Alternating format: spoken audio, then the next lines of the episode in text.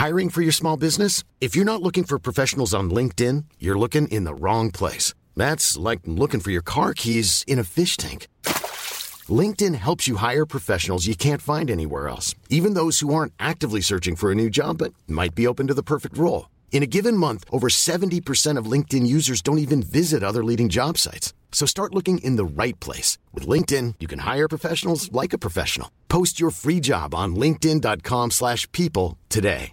Hey, I'm Ryan Reynolds. Recently, I asked Mint Mobile's legal team if big wireless companies are allowed to raise prices due to inflation. They said yes. And then when I asked if raising prices technically violates those onerous two-year contracts, they said, what the f*** are you talking about, you insane Hollywood ass?"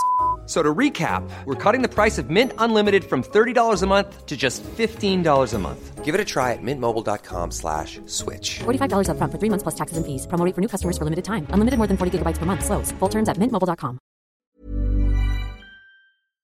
Gaby Roslin Podcast. Thank you so much for tuning into that Gaby Roslin podcast. My guest on this episode is the incredibly talented and really very lovely Sanjeev Bhaskar OBE. He wrote and created the groundbreaking Goodness Gracious Me series on the BBC with his equally talented wife, Meera Syal. Plus, of course, he's very well known for the Kumars and has been starring on our film and TV screens now for 20 years. He can currently be seen in the fourth series of the hugely successful ITV drama Unforgotten with Nicola Walker. What a brilliant double act they make. We also talk about the importance of representation on screen. Plus, he tells a story about something that happened when he was filming a bedroom scene with Anna Friel and Ray Winstone. And we start our chat talking about Mr. Puppy Love himself, Donny Osmond. Please, can I ask you a favour? Would you mind, please, subscribing by pressing the subscribe or follow button on the show? And then, if you wouldn't mind, rate and review on Apple Podcasts, which is the purple app on your iPhone or iPad. You simply scroll down to the bottom of all of the episodes and you'll see the stars where you can tap to rate and press write a review. It would mean the world to us. Thank you so much.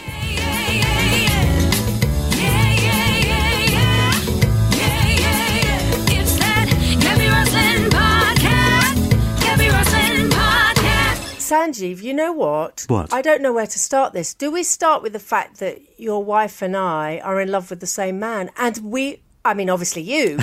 Do we get it out in the open right at the very beginning? Hey, it's your it's your show. You can do whatever you want. Do you know who I mean? I do. Yeah. I could. I can assume that uh, uh, you mean uh, the big D, Yeah, I do. the big D. She's wrestled me to the ground for Donny Osmond before on live television. She's wrestled Donny to the ground. She pushed me aside at the audience with Donny Osmond. What do what do we do? I, I don't think I can get involved. I mean, it's kind of, you know, this goes through the two of you like Brighton Rock. And so I think the safest place for me to stand is behind another Osmond. Which one are you going to choose? Well, I mean, there's a whole load, isn't there? So, I mean, there'd be like a wall, an Osmond wall. Oh, you're going to have the whole lot. Well, I, I want to protect myself. So, yes. How many times does Meera sing Donny Osmond songs around the house every day? Uh, it's quite often. It's quite often. So, the last time we saw him was about 18 months ago. And uh, Where did you see him? 18. we saw him in Vegas. What? And, um, what? Yeah, the Donny and Marie show in Vegas. It was great. It was. I mean, it was such a great show. It was such a great show, and they're both so good, Donny and Marie. I mean, they're just you know total professionals. But also, it felt like I'd never been to Vegas before, but it felt like what a Vegas show should feel like. You know, there was music and there was dancing and there was kind of people sitting at round tables and you know stuff I'd seen on you know TV really or on film with people watching Elvis or Sinatra or Dean Martin or somebody like that. So it felt like a very old fashioned Vegas show. I, I actually, I'm going to use the J word. I'm jealous. I've ne- I haven't seen Donny perform for years. I mean, it's so funny hearing you say you go to Donny. and It shows how much you love your wife, which is quite wonderful. Because if you go to your play, your favourite playlists, it always is The Clash and Monty Python and things like that. And then you've got Donny Osmond. Yeah, Elvis and the Beatles. Yes. Yeah. Well, the thing is that also, I mean, he's such a lovely guy. I mean, the thing is, he, you know, his talent as an entertainer as a singer and an entertainer is undeniable. And he is, you know, a really lovely guy. And something that happened after, so we went afterwards, it was Meera, myself, and our son, who was 13 at the time, I think. And, um, you know, we, there were a whole load of people who were, you know, lining up to meet him. And we, we, you know, we dutifully stood in line. And then he came to us and he went straight over to our son and he said, uh, Okay, I want to tell you. He said, Your mom is really cool. She's great. Your dad's a jerk.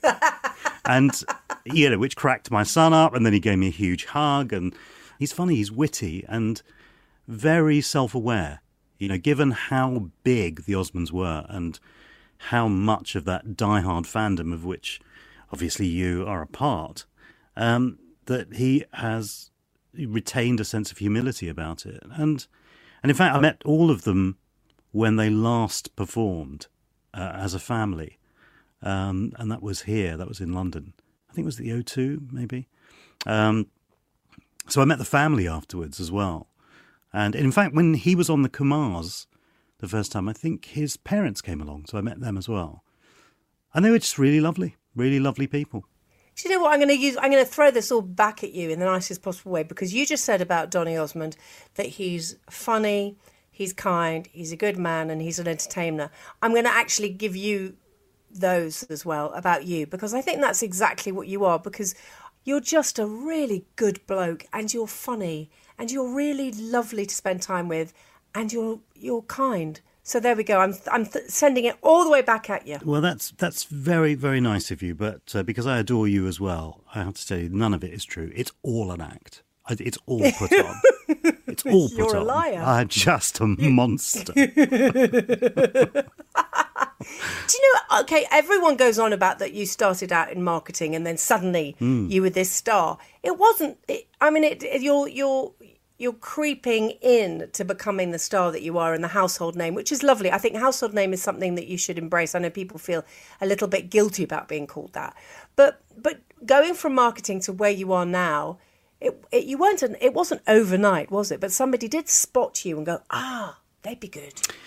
Yeah, I mean, I, you know, I got, I just got really and have remained incredibly lucky, and uh, so the yeah, the marketing thing I did for a while, and then uh, Nitin Sawhney, who's just the most phenomenal musician and composer, um, he and I were at university together, and you know, we got together and we hit it off, and we were friends, and we said, why don't we put on something that's a mixture of co- comedy and music because it will we will be unpredictable. No one's going to see two, you know, British Asian blokes on a stage, and you know we we can really mess with that kind of uh, preconception, which we did. You know, we did kind of you know I did sort of Indian characters, if you like, uh, but we also then sang volare in Italian and. Nitin would then do a flamenco piece, and then we'd do a blues thing, and then um, I'd do some impressions, and so it was. We were difficult to pin down, and it was one of those shows that we were doing you know, years after we'd left university. That a couple of producers came to see. Uh, from what I understand, on the flip of a coin, because they they saw a flyer uh, for a, little show that we were doing just in a studio space in uh, South London, and uh, the name of the show was Poppadom Preach I love that. they took one look at that title and went, "This is going to be awful, isn't it?" Um, so let's flip a coin because it's only an hour and a half, and we either go to see it or we'll go to the pub. And luckily, the uh, the coin landed our side up, and they came to see it, and then said, "We're thinking of doing a sketch show. Uh, we're from the BBC, and this is the material we're sort of looking for. Would you be interested?" And that was I mean, I've always thought of that as my life changing moment, but when I really thought about it recently, it was meeting Nitin Sawhney. That was the life changing moment. If I hadn't met him, I don't think I would have, certainly wouldn't have gone down this particular path. I wanted to be involved in this industry creatively in some way from about four years old onwards. So, in a way, my sort of struggle were the 30 years that I, I didn't or couldn't do it. Uh, but then just got, you know, incredibly fortunate. I can't emphasize how fortunate I've been, really. I mean, it, you know, personal life and, and, uh, uh, and work. A real sliding doors moment. I mean, that flip of a coin, that's extraordinary. I didn't know it was it was just a flip of a coin. Yeah, I mean, I think that it was quite possible that Nitin and I would would still kind of achieve something because we'd started performing and you know we, we had a little audience that was very loyal, and, you know, a couple of hundred people that would kind of follow us around, and I just thought, "Mm, well, you know, this could build into something. Um, but I think if I hadn't met him, then I don't think any of it would have happened. How amazing. And then, of course, you, you talk about Goodness Gracious Me, and that was groundbreaking. I mean, there are a lot of uh, young Asian people now who still say, if it wasn't for Goodness Gracious Me and Kumars at number 42, that they feel that they might not have made that, that step into it. So you've got a lot on your shoulders, which is a wonderful thing in a very good way. Well, I'm not taking the blame for any of them. Uh, it's uh, yeah, I mean, it's you know, right place at the right time. I think. I think with goodness gracious me, I think five years earlier, I don't think anyone would have commissioned it, and I think probably five years later, someone else would have done something uh, like that. We just happened to be in the right place at the right time with the right people, and and again, that's that's just a stroke of good fortune, really. Yes, because also it was good. You can't, you, you know, it was really funny and really good. I mean, it's it's been extraordinary and humbling at how embraced that show has remained. And I think that if there was one thing that those of us, you know, who were writing it and uh, creating it, that helped was I think that we placed the comedy at the forefront rather than our politics. It would have been very easy to do it the other way around and say, right, let's find sketches that explain our politics. And we didn't. We said, look, it's got to be funny first. And if there's any kind of political message, and it was mainly small p political, which was the satire, I guess, uh, then that came afterwards. So our primary focus was trying to be funny and trying to be entertaining. And if if we made a point within it, then that was fine. I think this is the question about uh, representation, which is that you know you have to see it to be it. And I think that whether it's you know us as British Asians doing something on TV, or whether it's you know strong women being confident and strong, whether it's people of a certain age who are being confident and out there and creating stuff, all of that you know can have an impact, and that's ultimately what to me representation and diversity means. It's not just about color of skin or culture; it's about everything else. It's about gender, it's about age, it's about regions as well. I think otherwise, you know, we regard, we're almost hardwired to regard things as, you know, us and them. And you go, well, those are their stories. And it's like the term chick flick. You know, it's kind of like, okay, well, that's for women, isn't it? And you kind of go, do you know what? If, if it's good, it's for me as well. Yes, yeah. Therefore, I think grew up not thinking that a story about women was somehow not for me, or a story based in Scotland about Scottish people was not for me. Because, you know, most of the films that we watch are not about us. You know, they're about someone else, but it's the humanity within it and the universals that we connect with, and that is regardless of any of those things. Hear, hear to that. But there are there'll be lots of people um, out there listening to this who have grown up over a laundrette who think that I, I spoke to a fantastic young actor yesterday. He's phenomenal, Calvin Demba. I really rate him. He's he's extraordinary. He's in life, and he was saying that he never thought that somebody from Whitechapel who didn't have a penny to be able to go off to drama school or anything would ever make it because he'd never heard those stories. So the hmm. more that those stories, whoever it is, you know, the the, the more that people hear those stories, that any anything is possible for anybody. I really, I mean, I I I know it's a very it's a sort of flippant, easy thing to say, but I do want people to have those dreams and realize that they can happen. I think it's very, very important to have those dreams, actually. I mean, it's not that it translates necessarily into a profession, but I think that, you know, that your one's imagination being engaged and pursuing that, and I think particularly creatively, because I think if you're going to be a good creative, then you kind of have to access good empathy, good communication, and self awareness, which which helps. And all three of those things will help you in whatever you're doing. you know, that's just essential. Those are just essential life skills. I mean, you need that with your children. And so, yeah, I think that it's very important to to dream, and also the journey is everything. You know, the thing is, you might set out with a particular dream in mind, but then you just learn, and you you're open to those other options and avenues that only reveal themselves by you taking a step on that journey. And that may lead you to, you know, where you need to be at any other given time. So we saw you first of all in comedy roles, and then you've done. I mean, I'm suddenly zipping to, to the most recent, Unforgotten. That you surprised a lot of people when you when you did that. Yeah, I, I remember at the time when I ca- when I got cast, I remember saying to my agent, I said, I think there'll be one of two reactions to me in this. It'll either be, I didn't know he could act, or it'll be, I told you he couldn't act. uh, you know, it'll, be, it'll be one or the other. And uh, and particularly the first series, um, you know, we were surrounded by such incredible actors. I remember saying to Nicola Walker uh, when we did the read through, or maybe just after the read through, and there was Tom Courtenay and uh, Bernard Hill and Gemma Jones and Trevor Eve and uh, all these amazing people who were there. And and I said, "This is incredible." And she said, "Yeah, I mean, it's just amazing. Kind of, you know, we're surrounded by them." And I said, "You're one of them, Nicola. it's kind of, I'm surrounded by all of yous." And it was an extraordinary experience. And I, uh, you know, I was trying to hang on, really, still am. And in fact, we're just Really? yeah, because I, I hadn't done anything like that before. So, you know, I did feel that I had to, you know, repay this huge, yet another slice of good fortune in being cast.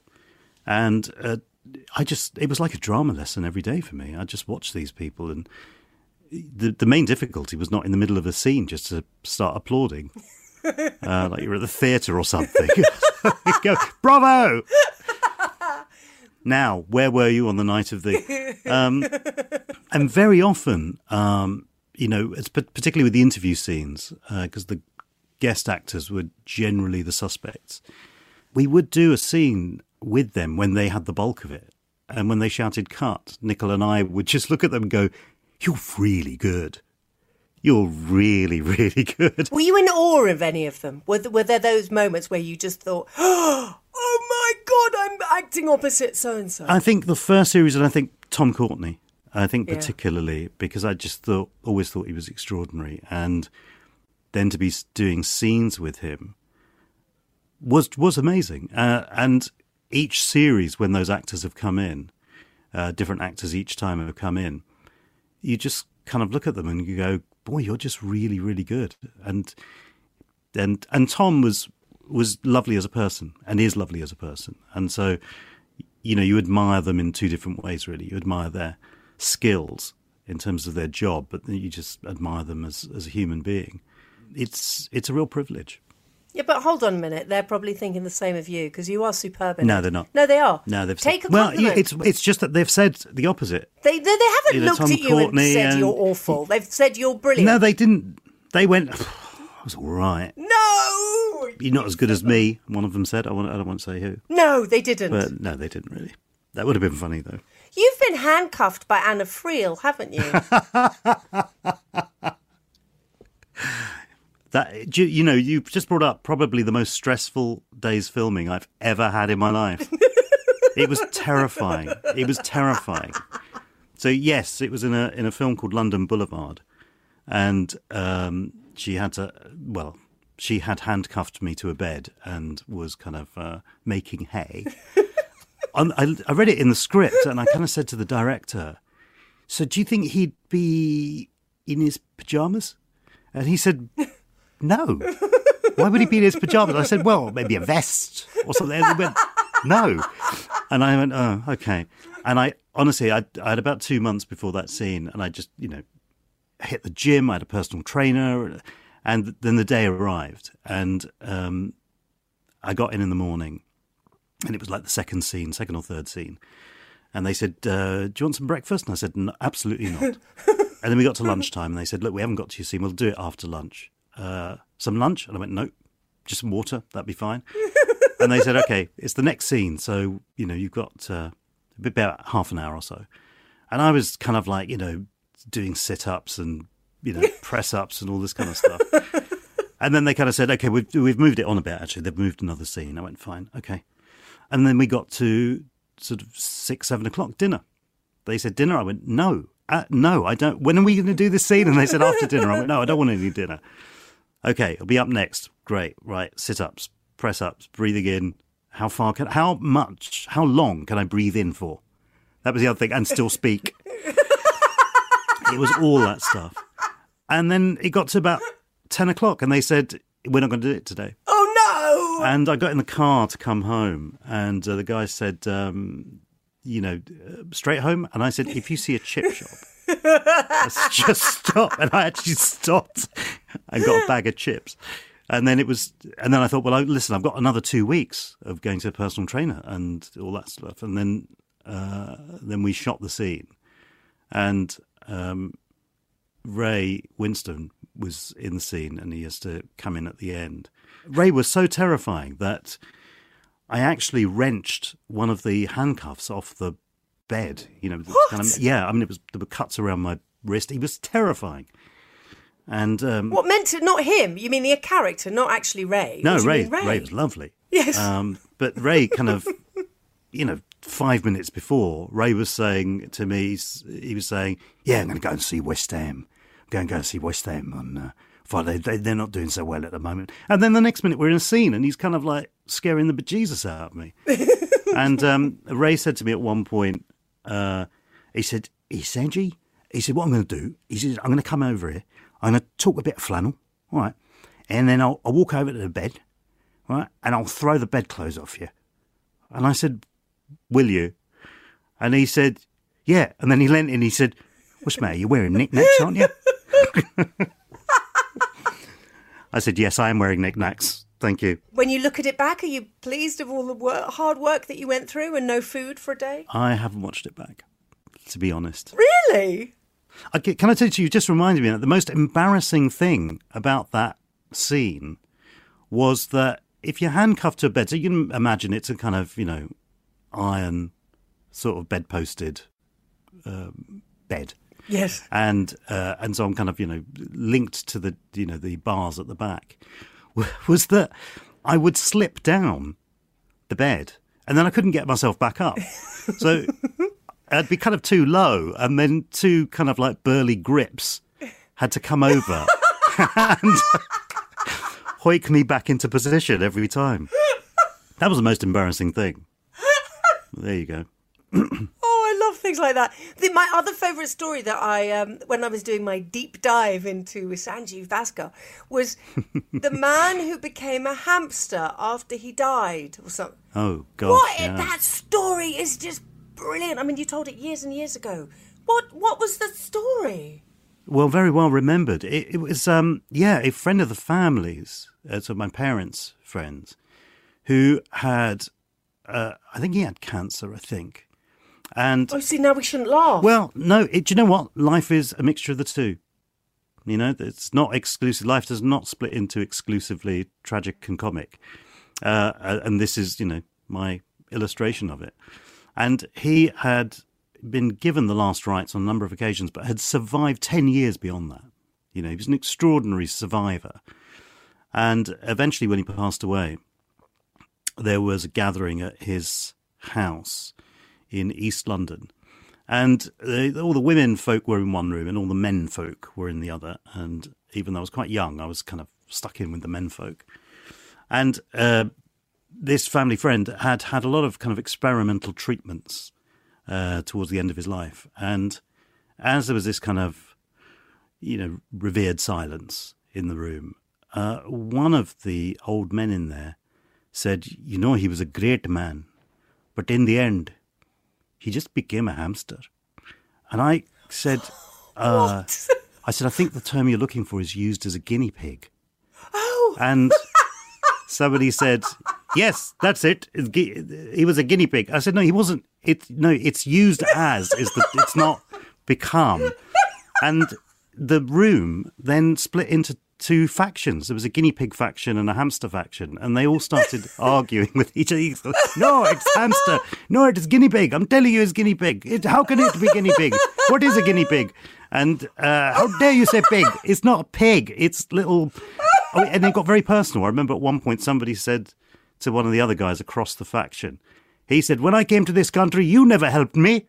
You know, it just kind of went off topic at that point and just got a bit personal. Oh my and then this god, yes. the oldest man there just said, uh, "Yes, but he was. A, we can agree he was a great man." And they all agreed he was a great man, great man.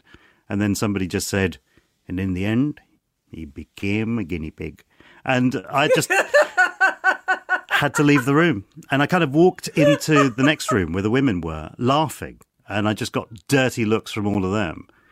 Um, so yeah, that was that was the guinea pig hamster story. Do you know I? But I laugh at times like that. I mean, I I do believe, and the whole reason that that we decided to do this podcast is because I think laughter is the best medicine. And uh, uh, what makes you properly laugh? I know you love Laurel and Hardy and and Python, and of course you were in Spamalot as well. But but what makes you really guffaw? Things like that. Those those moments that you shouldn't laugh. Yeah, I mean, I think that's it's very difficult to kind of pin down what makes you laugh. I think that I'm, I think if there's anything, I'm open to laughing. And I, I think the other thing, thinking back about, you know, just my life so far up to this point, has been, I, from very young, I could see the ridiculous. You know, most things taken to their extreme, you know, they can become horrible and they can become frightening and then they become ridiculous. And I think that with, you know, with stuff, you know, like racism and stuff like that, that I might have encountered when I was a kid, I think I could go to the ridiculous fairly quickly. And I think that, and it was by default, not by design, but I think that's kind of held me in pretty good stead. It's kept me in a fairly healthy place. In what sort of way? You know, if one was to explain it to an alien and say, I don't think that person is capable because that person is a woman. You know, an alien would go, What? That that's the only basis? Or that person I don't think is capable because that person has dark skin. And you'd go, That's just ridiculous. And so you can take it to an, an extremely ridiculous place in your head um, fairly quickly. In terms of me being a twit, um, I remember when I was about eight, ten, something like that. You know, the desperation to fit in and just be normal and average and be a part of something. I thought, you know, I my name is not the most difficult uh, name that I've ever encountered, and yet people always had difficulty with it. And I remember I did a milk round as a Saturday job, and I remember the the milkman said to me on the first Saturday morning, and he said, uh, "So what's your name?" And I said, "Sanjeev." And he said, "What?" I said, "Sanjeev." And he said, "Sam what?" And I said, Sa- "Sanj. You can call me Sanj if that's easy, Sanj." And he went, "Hey," I said, "Sanj," and he went, "I'm, I'm just going to call you Sam." And I said, "All right, I'm just going to call you Horace." Wow, good for you. And he said, Good for It's not my name. And I said, So? I said, If we're starting with not our names, it's kind of like, um, because it was ridiculous. And, uh, but when I was about eight or 10, trying to fit in, I remember thinking, you know, I remember it was at the swimming pool, pool actually, it's local swimming baths. And the kids that I didn't know, and one of them said, What's your name? And I said, It's Steve. And they went, Steve. And I said, Yeah. And they went, Oh, Steve. And I thought, Okay, good. And then they were shouting Steve. And obviously I didn't turn around.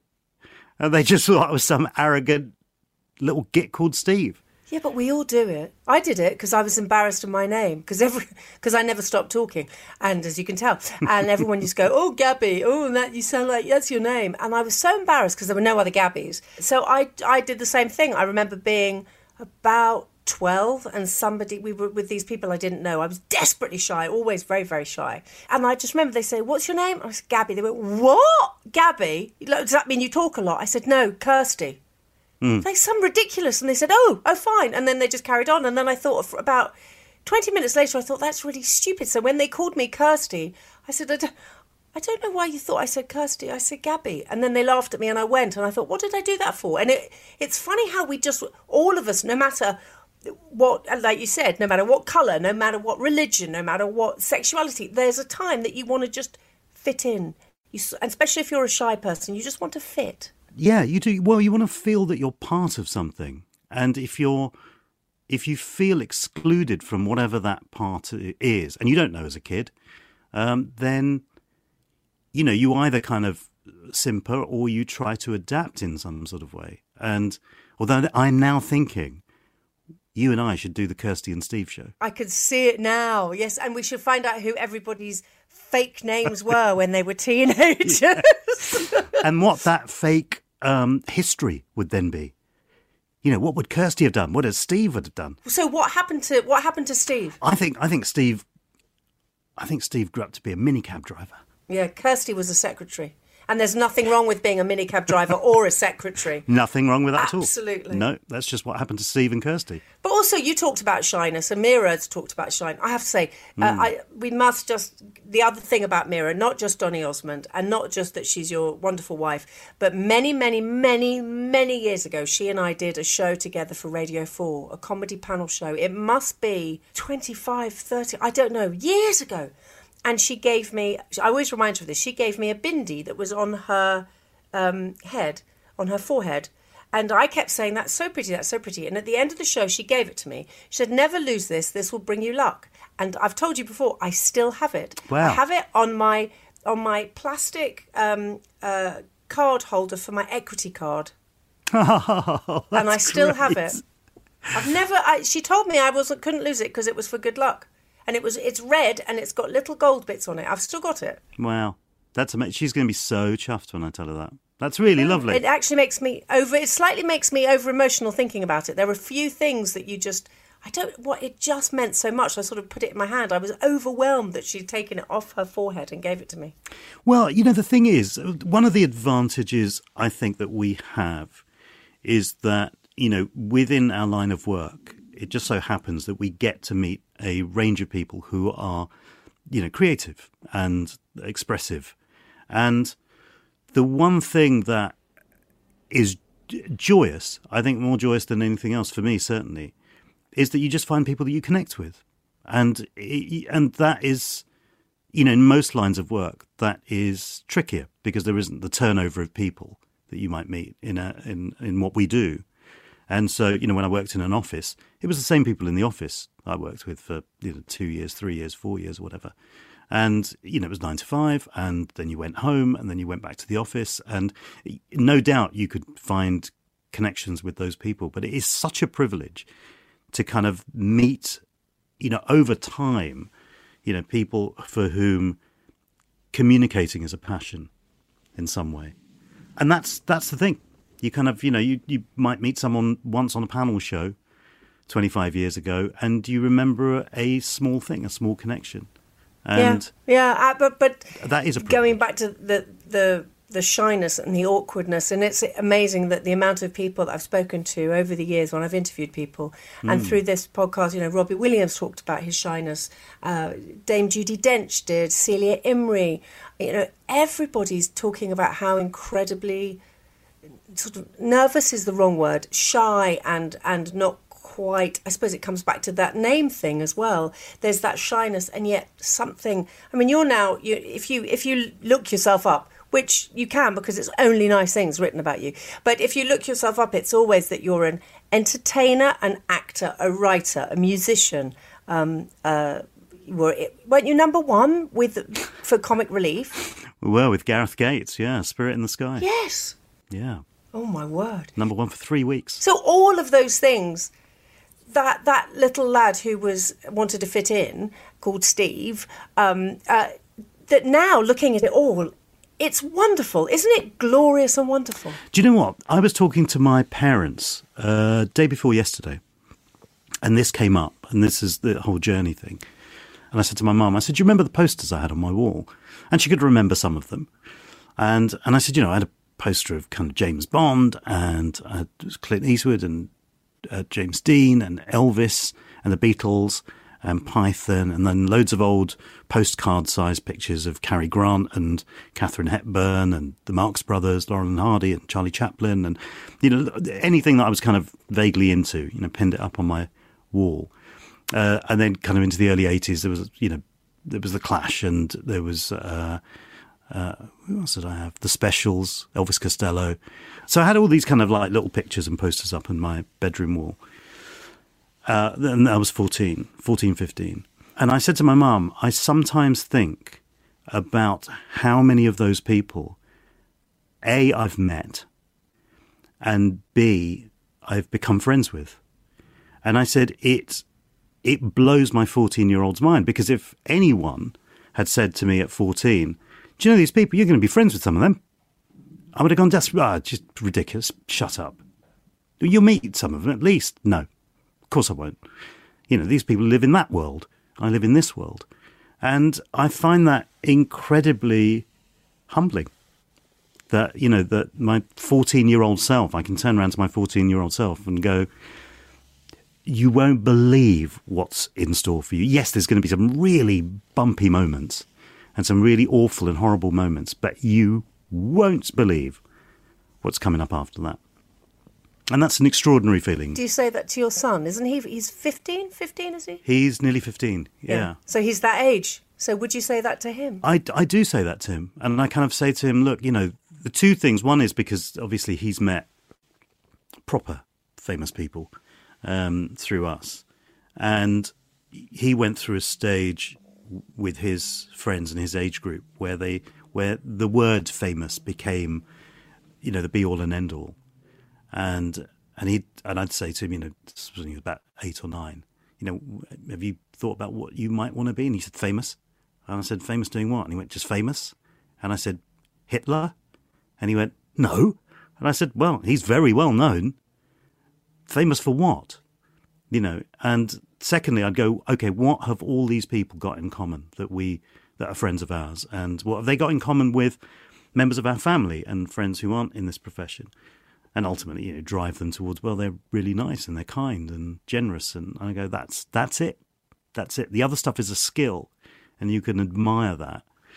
It's kind of getting him to focus on that as well, but also just going, look, you know, it is it is a journey and it is a trip, and actually, the one thing that you can be throughout any stage of it, whether you're up, down, feel that you're successful or not successful, is compassionate and kind and humorous. Here, here. It's it's the one thing that you can carry, and I think I'm hoping that you know if those are embedded, then those are the things that will. I remember saying to him actually, this was last year. I think we were in a conversation. I was driving somewhere, and I said to him, I said, you know, a sense of humour can save your life, and he said, no, it can't. And I said, it really can.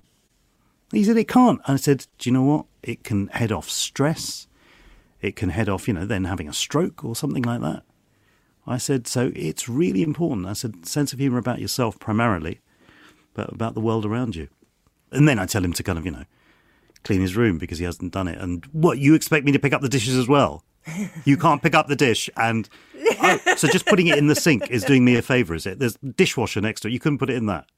Yep. There's all yeah. I have teenagers too. I know exactly that routine. Sanjeev, what's so wonderful is that you have exactly the, I, I really mean it, the same philosophy in life. I think kindness is the key and I think laughter is everything. And I think that's how we get through. And that's what you do bring. Uh, You really do. And whether you like to take a compliment or not, I'm saying to you, I think you are one darn fabulous man, full of kindness, compassion, and laughter, and you share the laughter. So thank you, and thank you for being on this. It's, it's I'm so thrilled you were able to make it. So thank you very much. Oh, that's very sweet. And uh, I reflect all that back at you. Bless you. Thank you so much for listening. Coming up on the next episode, we have something enormous for you. We have the Line of Duty special. Yes, I am going to be talking to Vicky McClure, Martin Compston, and Adrian Dunbar together, talking Line of Duty and so much more. That Gaby Roslin podcast is proudly produced by Cameo Productions, music by Beth Macari. Please press the subscribe button and it will come straight to your phone on Apple Podcasts, Spotify, or wherever you choose to listen. Also, please rate and review us on Apple Podcasts.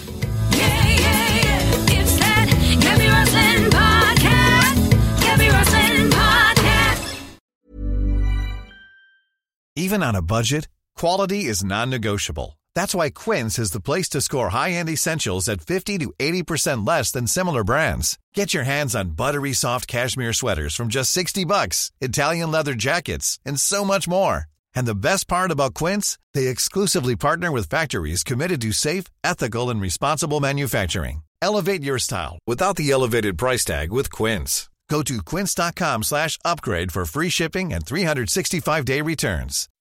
When you make decisions for your company, you look for the no-brainers. If you have a lot of mailing to do, stamps.com is the ultimate no-brainer. Use the stamps.com mobile app to mail everything you need to keep your business running with up to 89% off USPS and UPS. Make the same no-brainer decision as over 1 million other businesses with stamps.com. Use code PROGRAM for a special offer. That's stamps.com, code PROGRAM.